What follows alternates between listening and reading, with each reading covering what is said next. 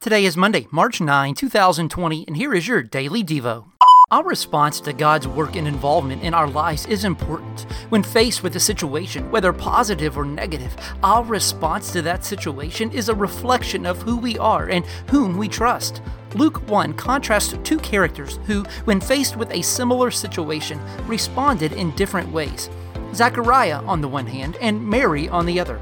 Luke contrasts Zechariah's response of doubt with Mary's response of trust and obedience.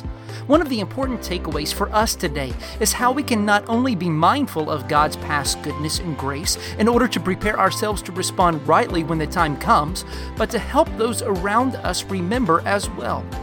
As the church, we are called to strengthen one another by turning to the Scriptures, encouraging one another to hold fast to the truth and knowledge we know about God, so that it influences the way we react to everyday situations. Think about this. Read Luke chapter 1, verses 26 through 38. What contrast do you see here between Zechariah's response to Gabriel and Mary's response?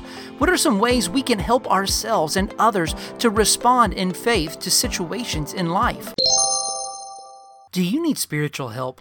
Call or text our prayer hotline at 305-707-PRAY. That's 305-707-7729.